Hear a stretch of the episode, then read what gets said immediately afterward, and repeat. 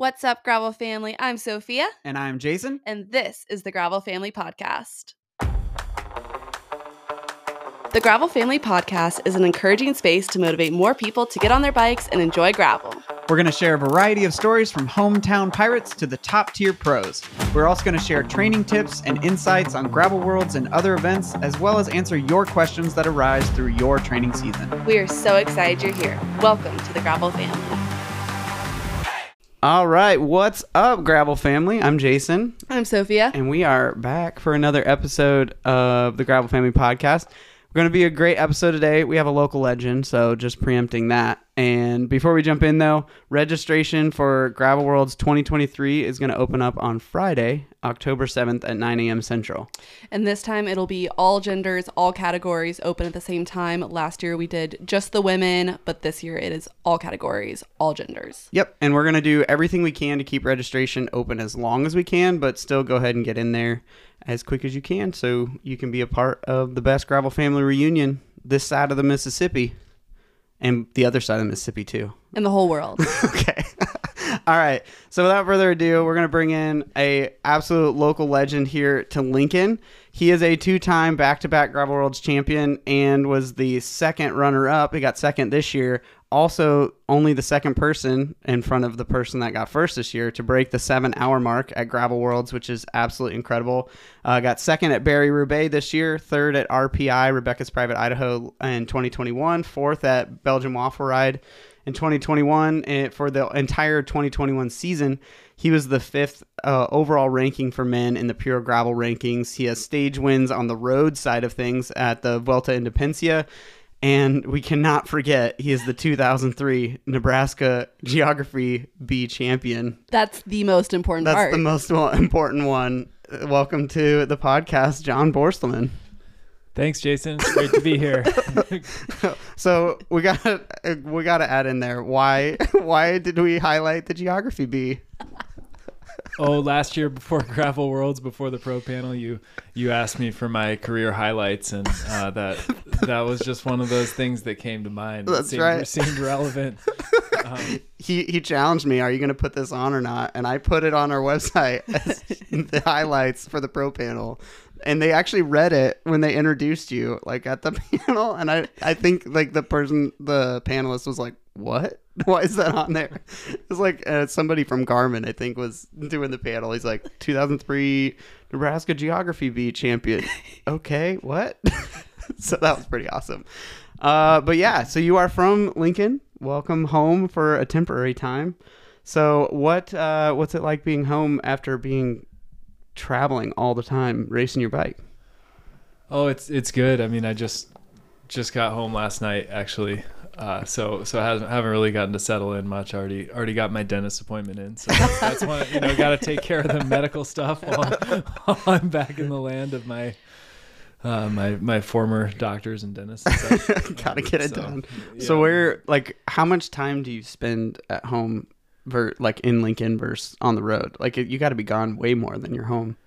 Yeah, well, I, I have uh, an apartment in San Luis Obispo, California that I I rent for most of the off season, and this this year I subleased it from June through the end of October. Um, so really, I'm I've this summer. The beginning of June was unbound, and then I went right up to the mountains to start doing altitude training for the like the Leadville Steamboat, uh, Rebecca's The type- mount, the mountain jaunt, Mountain gauntlet. races. Yeah. So I mean, I was only in in Lincoln for a few days on either side of Gravel Worlds, and um, but now I will be back. Um, I think until Big Sugar, which is October twenty second. So I've Couple, got, got a yeah, most good of a few month. weeks. I'm so- sure your parents are excited to see you a little bit. Yeah, they are for now. They'll yeah, we'll. They'll be ready to kick you out again. Yeah, exactly. In a few weeks, when every morsel of food in the house has been annihilated, they, they, they might be rethinking their feelings. I do always get a little bummed when you're in town because it's like, well, I'm probably gonna lose a KOM this week, like when you're back, because it's like that's how it usually goes. If I get, the only way I get them is if I have like a 30 mile an hour tailwind. So, but Yeah, that's how the best the best of us actually do it. I I should be mostly on uh, road road bike at least for the next few weeks. My uh, hit the shoulder pretty hard at Schwamigan, so I'm gonna try to stay to the stay off the gravel for a little while at least. Hit those, So hit might- the you might be trainer and the paved roads. All right. Yeah, yeah. All right. Hopefully no trainer. Hopefully I can manage the the the, the asphalt at least. So you you yeah you are not a fan of the trainer then. No, well, I didn't used to mind it, and then I like I got really serious about racing and started training all winter long here in Lincoln, uh, which involves mostly time on the trainer. So I was doing like 15 hours a week, like on the trainer. Oh, for, I did that for like three years, um, and so now, yeah, every time when I look at a trainer, I, I mean, I, occasionally I can handle it for up to like an hour or two, but anytime I have to, I'm supposed to do like intervals or any sort of a hard workout. I want nothing to do with that trainer. I'd rather go ride outside when it's 15 degrees. That's Um, so you do which also sucks. yeah. yeah, I was gonna that's- say that's that why- that really sucks. That's, that's why I moved to California. it's like You three get years the- of training in Nebraska. I'm done. And you're like really close to the coast there, so you probably get like the crazy hills and stuff. Like you can just do hill repeats and everything out there, right? Yeah, yeah, I can. Um, actually, a lot of my my training is like mo- mostly supposed to be on flat roads. Just So you can interval really and stuff sure. better. Yeah, yeah, yeah. Pretty much. I have better control over my cadence. Um, you know, use the momentum and the get better leg speed and all that stuff. So mo- I mostly train on the the coast highway out there, which is really nice. Um, but I can there's there's hills, there's gravel, there's a ton of great mountain bike trails too. So There's a Kind of ton of like paradise. high level cyclists out there too. Yeah. Like do, you ride with quite a few like pros and stuff out there a lot. It seems like that are in that area at least. Uh, yeah, they're Chris Blevins and, and Lance Haidet both live in SLO, and they're they're really you know top level pros. But um, our schedules don't seem to overlap that much. I mean, occasionally I'll get to ride with those guys, but uh, I've got a few of my my road teammates live there too, more on like the Cat One road racing level. Um, but otherwise, it's a it's actually a pretty smallish cycling community. I mean, the the town of SLO is only about fifty thousand people. Gotcha. Um, So it's smaller, like quite a bit smaller than Lincoln. Then that's like Grand Island size. That's Yeah, th- it feels a little bigger because there's uh, the the surrounding towns kind of add up to a, you know an area that's a similar population to, to Lancaster County or so. gotcha. Cool. Um, yeah. Well, we got to talk about getting into racing because that all most of that started right here in Lincoln. I remember like cyclocross. I would go and I was on a gravel bike because I didn't have anything else, and like you would go race like the four five race and lap everybody, and then you do like the one two three race and lap everybody like Uh-huh. on the cat three. So that was like I remember you first like on cyclocross before anything else. When Cross was still here in Nebraska, RIP to Nebraska. Yeah, a moment of silence for cyc for Yeah. cyclocross. Well, I you know I never actually got an upgrade, a category upgrade in cyclocross, so I'm still a Cat Four uh, cross racer. Technically, well, you Technically, dec- you would and I'm race the never. one- I'm not terrible at cross, so I, I the the last cross race that I really tried hard at like six years ago or whatever. I think I fell like six times. It was up in, O- was up in Omaha. It was it was wet and I had some like some gravel tires on and just You just throw your bike and you're like, I'm never doing this again. yeah, basically yeah. That's that's what I thought. I was like, I'll do uh, any 150 mile gravel race. Sounds great. Let's do that. That's awesome. Well, and then you're so okay. So you did some cyclocross, but then like you got into gravel here in Lincoln, right? Yeah, um, Wasn't was Gravel Worlds your first gravel race uh, or was- one of the first? One of the first. That was the, that was the second one. The first one I did was the the Jackrabbit. Oh, I don't know okay. if you ever heard of that. It was it's like not a- around anymore. I don't think is it? No, they. I think it changed. I'm not sure who's that. Pel Pel Duval, I think was the guy who put it on. Got it was it. like up in Omaha. It started in Blair. Okay. It was like 130 miles of like with like 40 miles of dirt and MMR roads. Oh, brutal. And, and I did it in, in 2017. It was like pouring rain, not pouring, but it was raining steadily the whole day.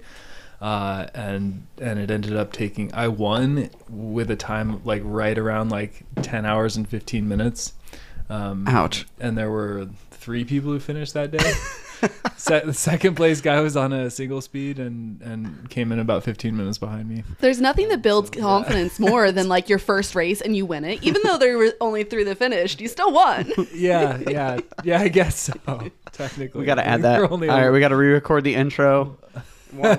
Yeah, Omaha, 2017 Omaha Jackrabbit. That's right. Uh, that is that the same guy that did the East versus West, like the Omaha versus Lincoln race that happened like one time. I feel like it was the same guy. I have no idea. That was a really fun race. If we do that, we need to bring him back because it was really cool. It was like it was like west of the Platte River or east of the Platte River, and it was like a combined like you got points based on how you finished. So the more people, it was actually really cool. And That does sound so fun. Omaha won the one and only.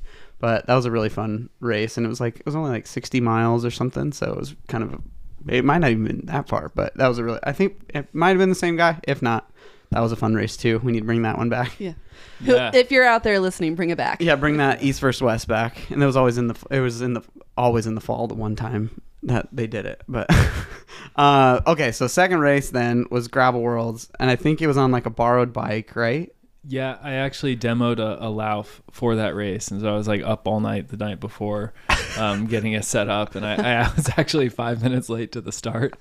Oh, so, so I was riding through. I like got to the start just as like the last people were rolling out out of like you know however many hundreds there were there that year. So So you didn't yeah, win so- you didn't win your first year then. No, but I almost got third. Um, we took a. I was in a group. Colin Strickland and Matt Stevens were up the road, and it was me and Tim Mitchell coming into that last roundabout. I didn't have the course loaded on my GPS. I have like a long history of like navigational errors in gravel racing. Um, uh, Tim Mitchell started to sprint into the roundabout, and he kind of he came around on the inside, but he kept going around the roundabout instead of taking the first exit towards the finish.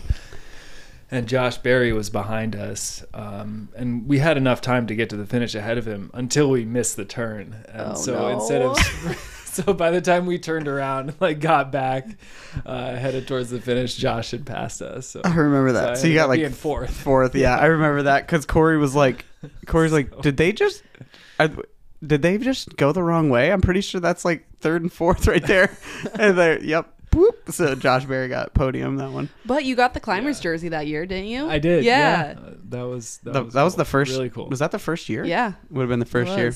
Oh yeah. So he's an RG climber jersey. What do you think about us changing it to uh, like a time segment instead of just like first one there this year? I I think that's cool. I think that makes a lot of sense. You, I think you Uh, got like third overall. Like you were pretty close up there. I think Eno Yeah, ended probably. up Eno ended up winning it Yeah. by. It was like it had to have just been like calculation because it was everybody was so close and it like Eno won by like a hundredth of a second kind of thing. So Yeah. And then he was actually second. John was second. did John Yeah. get so yeah. Yeah. Man, if you would have just sprinted a little good. bit harder, man, you would have had a jer- another jersey. But It's okay. I'm glad Eno won it. No, Eno's- he, he deserves it. Oh, He's a- Eno's awesome. Eno's legit, dude.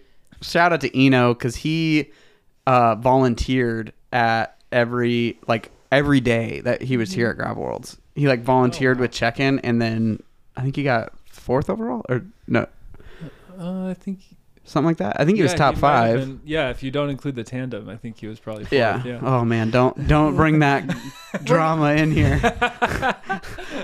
like I've never we've I've never Corey and I and like the team have never had more of like a feverish debate on race day of like heated of like are they on the podium are they not on the podium and we ended up like not because how it's worded was men's podium and so we're like if it was a man and a woman like would we be arguing this type thing but uh, it was that was tough Put a wrench in things. uh, it was fun though because that it was. Let's. I kind of want to talk about that a little bit because reading the race like highlights from everybody, like it was crazy what that tandem did to the front group because it was wild amount Yeah. of power that they were putting out. Uh, so yeah, Yeah. what was it like following a tandem for a hundred and? I mean, you were with them till like the end, pretty much. Pretty much, yeah. Till about 15 miles to go. Yeah. So like I like what was it like because in my head it's like oh it's just another bike but it completely changed like how downhills worked and uphills like it changed everything at that front group. What was it like having so to go back a little bit these guys that were on tandem they got third overall for like the, the entire weekend and it these two guys are like they chase like world championships in tandems like they just go around the world they're UCI world championships they came to gravel worlds to get another world championship and like they were destroying it all day. So like we were the whole day at the finish line. We're like, what do we do if they win? What do we do if they podium? Like what do we do? So anyway, they got third overall. They won their the tandem podium and they were got their world championships jersey and then we did fifth overall or like our top 5 for men too. Good- Completely very crazy. confusing. Yeah, very confusing, but that's what we're talking about. So yeah, what was it like having like world class two world class athletes on one bike at the front of the race? What was it? What changed like in that race? Uh, yeah. I- And the biggest thing was that that they just kept the pace rolling so strongly on the the downhills. Uh, I mean that's which I loved because that's I you know That's your as a, as a as a larger rider quote unquote um that I that's how I've found you need to race in order to go the fastest on the Because you get- seas of Nebraska because you need you need the momentum. It's so much you know you'll get over the hill so much easier if you have momentum going into the bottom. Whereas like the traditional road racing strategy in a, a hilly environment is to um, push it hard going up the hill because the draft doesn't matter as much and you can you know the the playing field's more level if you're at the front and then kind of soft pedal the downhill and then hit it hard again on the next hill. Um, but the the tandem strategy is like literally the opposite.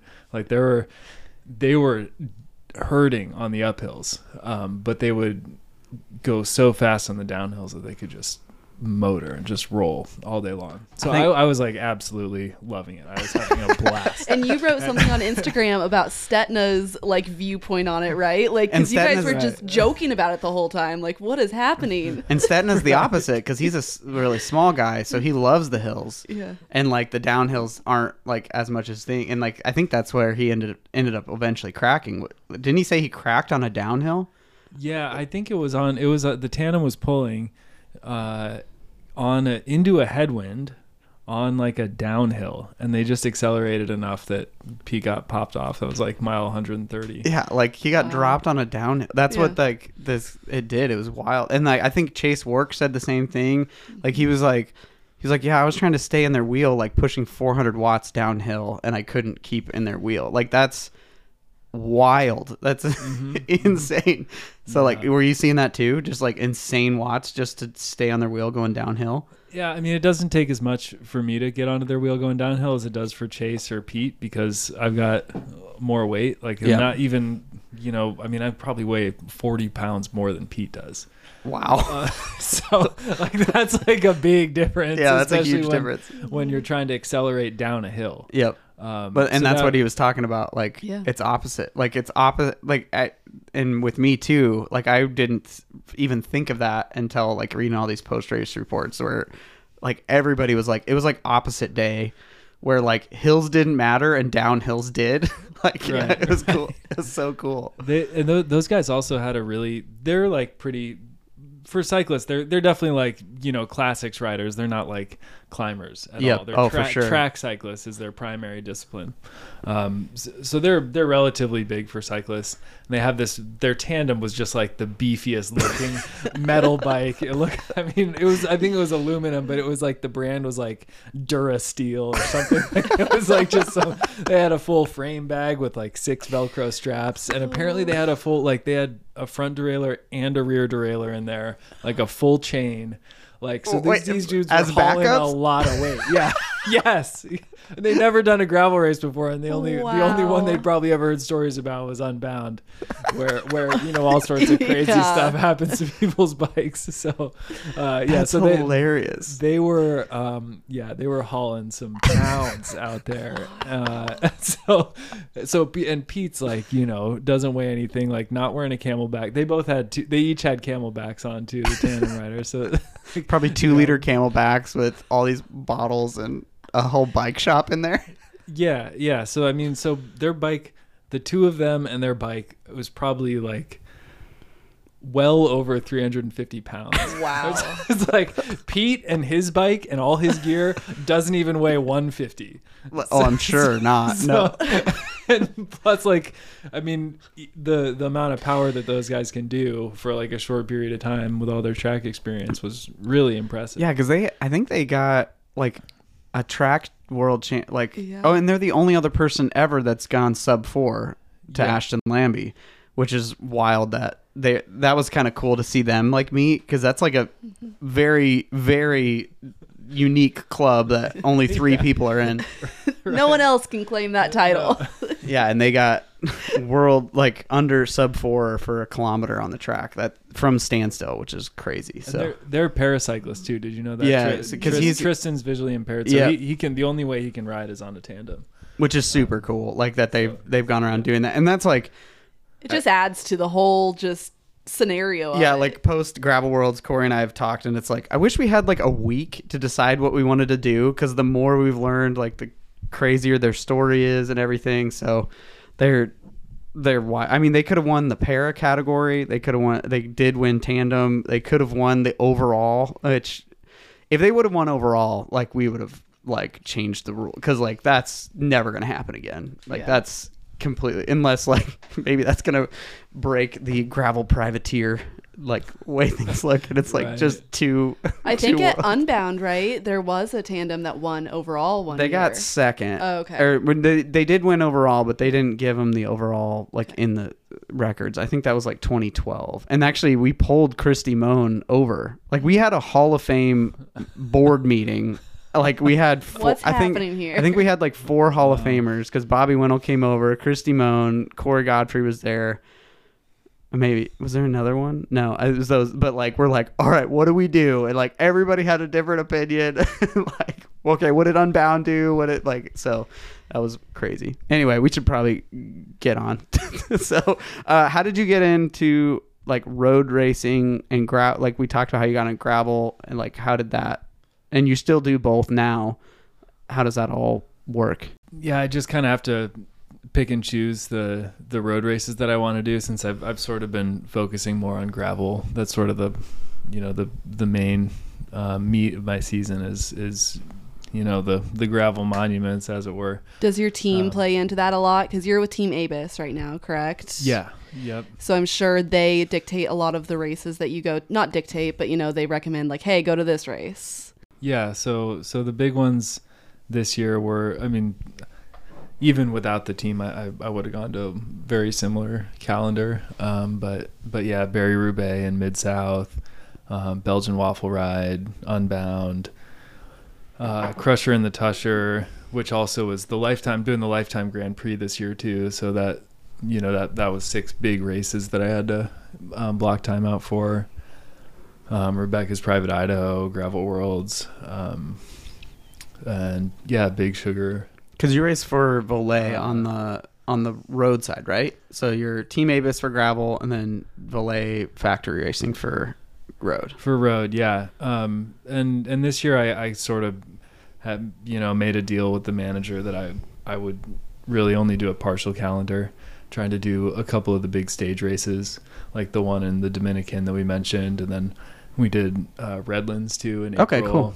um trying to get one in in the fall but it doesn't look like that's going to happen And you so did- it's really just those two races were the only ones i did with my road team this year And you did that r- big race down in Arkansas last year, like the week after Gravel Worlds, right? yeah joe martin Yeah, Joe Martin, and that had been rescheduled because of COVID. So, I Right. that I confused me hugely as a promoter because I was like, everybody's like, yeah, I gotta go to Joe Martin, gotta go to Joe. I'm like, that's not the week after Gravel Worlds. Like, what's going on? Like, why is everybody talking about this? So, yeah it's usually like the first week in april yeah, it's like um, s- spring, early spring. It's like one of the big first road races. So, road versus gravel as like racing yourself. Like, what do you prefer? I don't know. That's a good question. I like gravel worlds a lot. That's, that's, that's like that's still like my favorite course. Uh, so the the rolling hills are just perfect. I'll take that All right, all day long. very I love good it. answer. There's For- something to be um, said about like growing up on these roads and like training on those roads, and then you go somewhere else and you're like, there's no place like Nebraska. right. There is no place like Nebraska. It's also it also fits the type of course fits you and your like style because you're like a really good mash out power as long as you can and outlast be the last survivor kind of thing. So that's kind of your style and your that our course really suits that. Right. Not a lot of technical stuff, not but and you can just outpower who's who's left. So and that's how you've kind of out lasted the in 2019 and 2021 and were really close in th- this year with with uh, with Adam Roberts just pulling off because you I think you made a navigation turn or mistake right Yeah, yeah. I, I just put in a big effort. Like we we got to that last checkpoint. Adam didn't stop. The rest of us had to fill up, uh, and that's when. So it was Pete and the tandem and me between mile 130 to to 135. We dropped Pete, and then we got close enough to Adam that I was able to like bridge across on a hill, and the tandem was just kind of dying on the hills at that point. They just like couldn't get him up up him as fast. I mean, their overall speed was still good because they were still crushing the downhills. Uh, but I'd like just put in that big effort to get up to Adam, and then like I'm like focused on like trying to drink, trying to eat, trying not to cramp.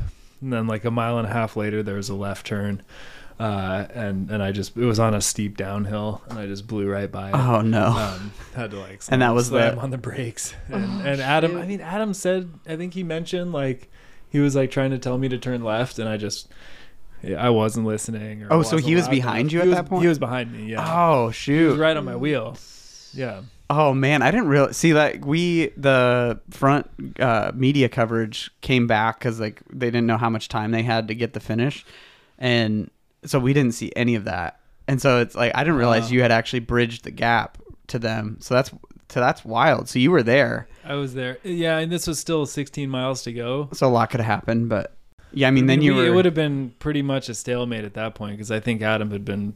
He he was definitely on on the fritz. yeah, you uh, you Um, both, and then you were because then you only you only lost by like twelve seconds. So like it was right there. Yeah. So if you, that's Uh, I- crazy. I, was looking at my GPS data afterwards. I think I lost about 20 seconds or so with my little having to turn around and then crank back up the hill. Yeah. So like, how does So- that? it would have been, you know, it was like right. I think I would have if I hadn't made that wrong turn.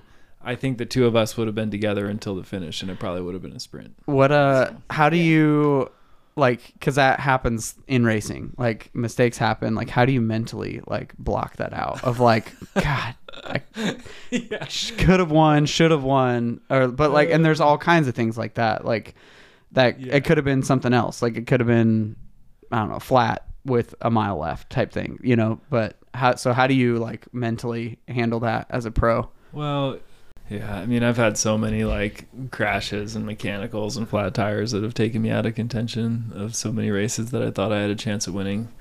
Um, so it's just like that's just kinda part of it, yeah. it really, it's a real bummer when it happens at a like a big race, especially this one when it's like the, you know, we dropped all the other contenders. It was down to the two of us.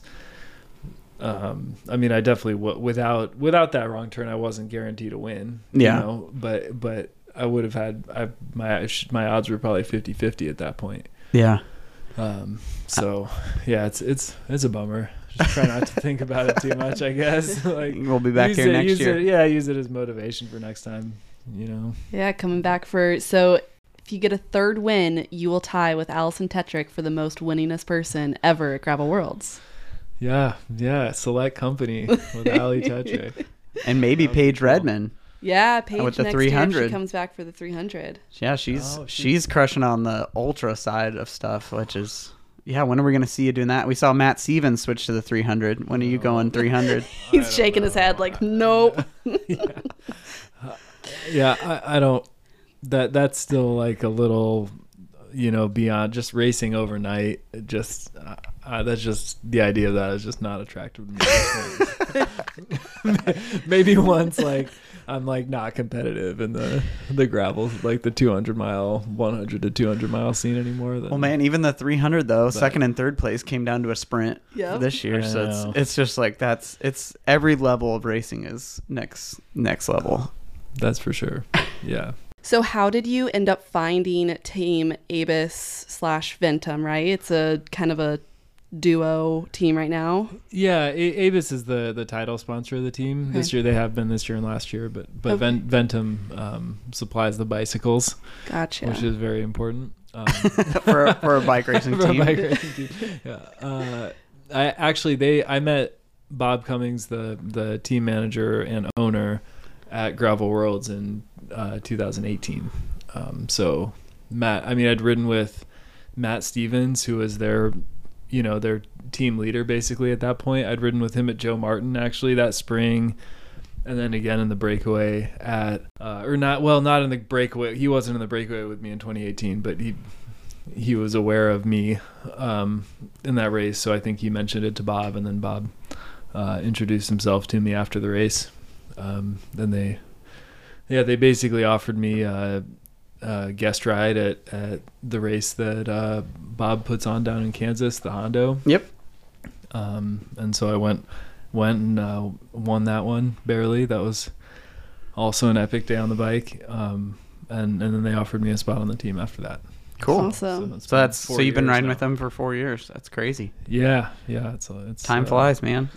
Time does fly. yeah, it's uh, it's been a good four years though. It's been a good run. How many Uh, people are currently on the team right now? Uh, let's see. So it's myself, Mark, and Nathan Spratt, uh, uh, Reed Foster. So four four elite guys, and then we've got um, Abby Shallock Brisky, Paige Onweller, and Emma Grant. So three elite women, and then Scott Moninger and and Mike Marchand are sort of, you know, are sort of masters ambassadors, I guess, if you will. Maybe Yep. don't tell Scott I said that.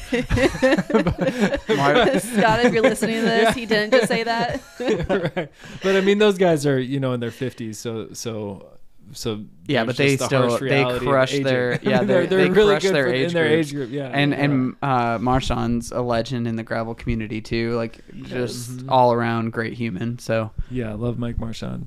He won the original gravel worlds, I think. I In- in- believe that is correct. I know he's won. Was it the first year or 2011? It was either first year or 2011. We'll have to look it back and We're we're googling. Yeah, I'm I'm pretty sure it was the the inaugural gravel worlds that he won, or back when it was the Or was it the Good, Life Gravel? Life, Good Life Gravel Grand. Nope, he won the first year, 2010, with a time of 8:51. Time has come down a little bit. sure has almost two hours. He was probably out there by himself, literally the whole day. This was the like, rain year. 30, 33 mil cross tires with tubes. in it. I don't envy him at all. No, He earned that spot. Yeah, he absolutely. There's did. a I'm sure guy- he suffered just as much as we do. There's a guy that he's done gravel worlds almost every year, and he rides it on the first bike that he did it on, which is like yeah, road like it's an old road bike with yeah, pro- maybe 32 C tire like road tires on it. Oh, that's brutal. No, no, definitely not. Uh, you have been racing the Lifetime Grand Prix, which ha- added mountain biking into the mix. How's how's the Grand Prix been going? You know, not not really as well as I'd hoped. Um, yeah, like my best result so far was Unbound, where I was 15th, 14th overall, and 10th in the lifetime standings. So, um, the mountain biking ones have been really hard. Like uh, Sea Otter had a fair amount of technical stuff and just a crazy sprint at the beginning, and I just that's just not my my jam really. So um, that didn't go great, and then. Leadville, even though I spent a ton of time at altitude trying to get ready for it, that's just it was just too much for me. I just didn't have the power that I should have had on the climbs, and um, I still finished in a decent time. Maybe I would have been top twenty in a year where there wasn't the Grand Prix elite field present. Um, and then Schwam again on Saturday. I crashed super hard, eight miles in, and uh, pulled So- the pin. Went to So the gravels, you prefer gravel over mountain biking? um I well racing. Yes, I prefer gravel racing over mountain bike racing 100%. I I don't know if I I think I'd be fine if I never raced my mountain bike again. I do have really come to enjoy mountain biking as an activity. It's super fun. At a slower pace. like or yeah, yeah, well I like to go fast but not have to like push the limit on every corner to feel like I which is what it feels like I need to do to keep up with these guys. Different type of power and fitness that you need it seems like. Let's rewind a bit and explain what the Lifetime Grand Prix is, because I'm sure there's a lot of listeners who don't know what it is. So can you explain that? Yeah, it, it's a a race series of six of the um, sort of most well known mountain bike and, and gravel endurance events in the country that um, 30 men and 30 women were selected to participate in. And uh, it's a points based series, and there's a, a big prize payout for the, the overall um, the overall top finishers. Gotcha. So is it just the top male, top female, or is it top five? Like, how does that go? It's uh, it's the top ten actually Oh, wow. get paid out. Uh, really good. Even it's like twenty five thousand for first place and, Wow. and like six thousand dollars for tenth place. Wow. Wow. So it's it's uh, they they're definitely trying to to um, throw some financial support towards the athletes, which is really cool. How have you Unless you're felt? me and you just like uh, messed up pretty bad at like half the races, and so I'm not. I feel like if not it would have really been just gravel, you would have been pretty good. I, I would hope so. Yeah. Yeah, like I feel like your gravel finishes have been better than your Yeah. mountain bike ones. Absolutely. Yeah. That's an understatement. My shoulder would Yeah. agree with yeah, you. My right? shoulder, yeah, my shoulder's not loving it. Do you want to Yeah, see we'll more like series like that? Maybe not with mountain bike, but like uh, a series that are across the entire season. Or do you do you like the one day? I just wish there was better prize money at the one day races. I mean, there's already sort of an established calendar of like the best, you know, the most prestigious, quote unquote, Yeah. ha- half dozen gravel races. Um, and I, I just kind of wish there was like a, yeah, like a deeper prize payout because they're so popular and it seems like there's a ton of media attention at all those. And so, so I mean, that's what Lifetime trying to do. And they're, you know, trying to make, make like a really official standing to see like, oh, this person is the best gravel racer and Yeah, that's how that works. But I, I wish it was a little. I I think before the Grand Prix there was already like, I mean, Pure Gravel was doing their gravel rankings, but this, the most special thing about gravel is that every race is different. You know, significantly different. Like road races have their different terrain, but with gravel there's just so many more factors that everything's different. So it's kind of cool to see. Like you know, just to kind of people who are really familiar with the race courses to see who's the best on which kind of terrain um, and not have it not have to have it be tabulated by points or like Yeah. you know it's just kind of better to i just like the idea of just you know everybody going out and doing their best and then we can all discuss it have it be more organic but What's been your favorite race from the Lifetime Grand Prix this year? unbound for sure Yeah. yeah it was a good day out there it was nice it was like in the 50s and 60s all day and even though it was wet like the Did you the avoid the rain? firm. No no absolutely not no everybody got caught in the rain but in i the mud. Yeah, Yeah. I got through. I think there were two muddy sections, um, and the first one I got through before it was like catastrophically awful. So I was able to ride through that one fast. And I know like a lot of the lead women got that was around mile 120 or mile Yep. 130, and a lot of the lead women got s- caught in that like walking their bikes and everything. Um, so yeah, if I'd gotten caught in that, maybe I, I would have felt differently. And I, I did have to fall. I did fall three times in, in, in a one mile section of mud at like mile 170, which is just full on peanut butter. And there were a ton of the the hundred mile racers just like trudging through it. You know, Oh, like so- all so over tore the up. road. So it's like Yeah. one narrow lane, and there's like all these people in the two you know tire tire tracks or whatever and trying to like change lanes through this just It was funny. massive mud mountain. It was it was brutal. I talked to Lauren DC after the race, and she goes, "Well, that was my first cyclocross race I had ever done. it Yeah, was she- so rutted out." Uh, yeah, yeah, she was not happy about that. That's not her. Definitely not her specialty. Yeah, So- that course was pretty crazy that day. But it was fast. It was wicked fast for the top guys. Well, because did Like, you break ten hours? year- Did you break ten hours this year? Yeah, it was like 940. Yeah, think and like ten in. breaking ten hours was like prestigious. Only, uh, and the, only, the only person who'd ever done it was Colin Strickland. yeah, like one once only or- once. Yeah, and, and, in then 2019, not even 2021, nobody broke 10. and it was like the top 25 or something were in Yeah. the were under 10 hours which is insane and I, that's why like after it was literally after unbound that that happened i was like they're breaking seven hours at gravel worlds this year like it's going to happen and yeah two people you and radam were right under six 659 something Thanks to the tandem. Thanks. Yeah, that's true. Like pulling them. But I mean, it's and like we had perfect weather this year, low winds, like amazing temps. So yeah, I don't. It'll be tough. It'll be interesting if seven hours gets broken again because that's that's a huge. And then even at Unbound, we'll see. I know that the hitters keep getting bigger and bigger, but it's like That's that's an insane time for 200 mile 206 miles. Also this year was shorter. That at Unbound, oh, right? Okay. Cuz they cut they cut like 6 miles off cuz of, of all the flooding. So that probably right, helped. right. That probably if you take 6 miles off cuz it was right at 200 this year instead of 206.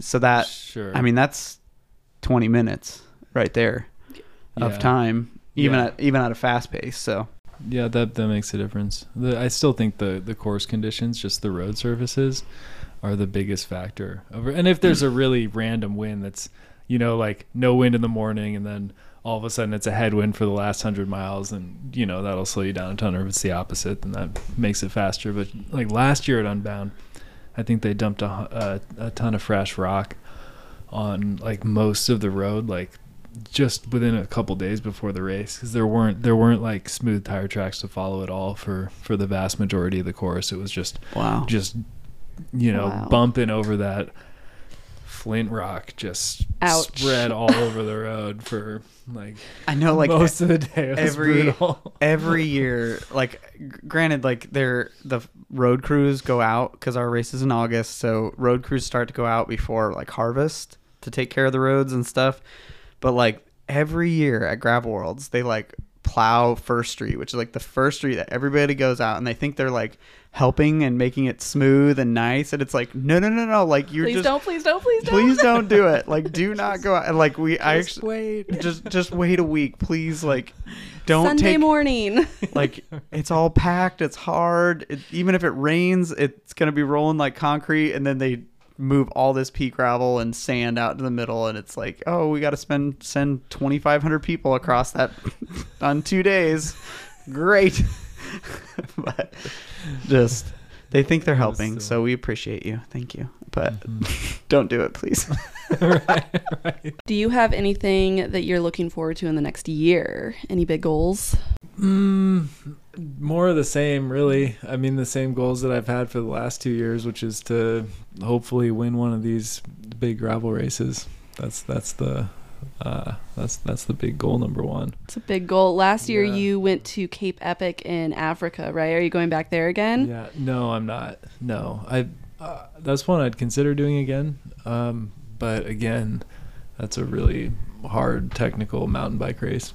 I mean, that was an epic adventure, but I don't really s- see myself ever really being competitive at the, the top level in an event like that.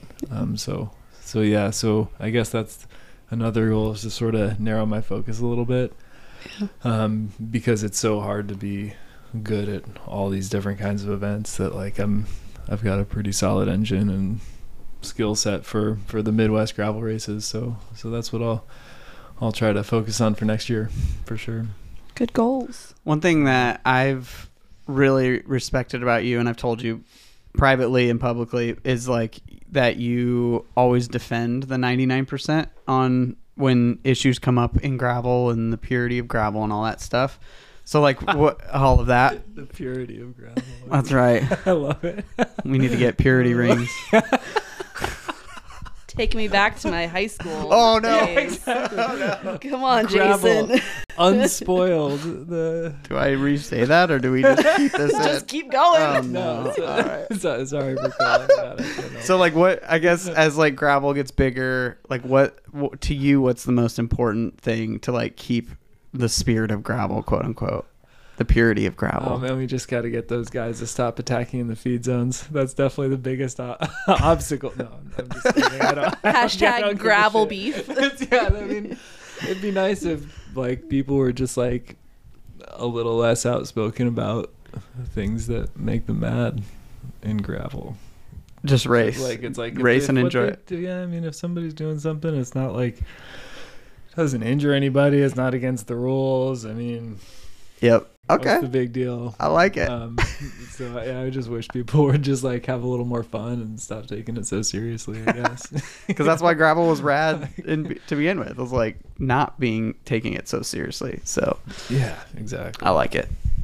Well, before we leave, Sophia always has one more question. I sure do. So, what does the gravel family mean to you? Hmm. That's a good question.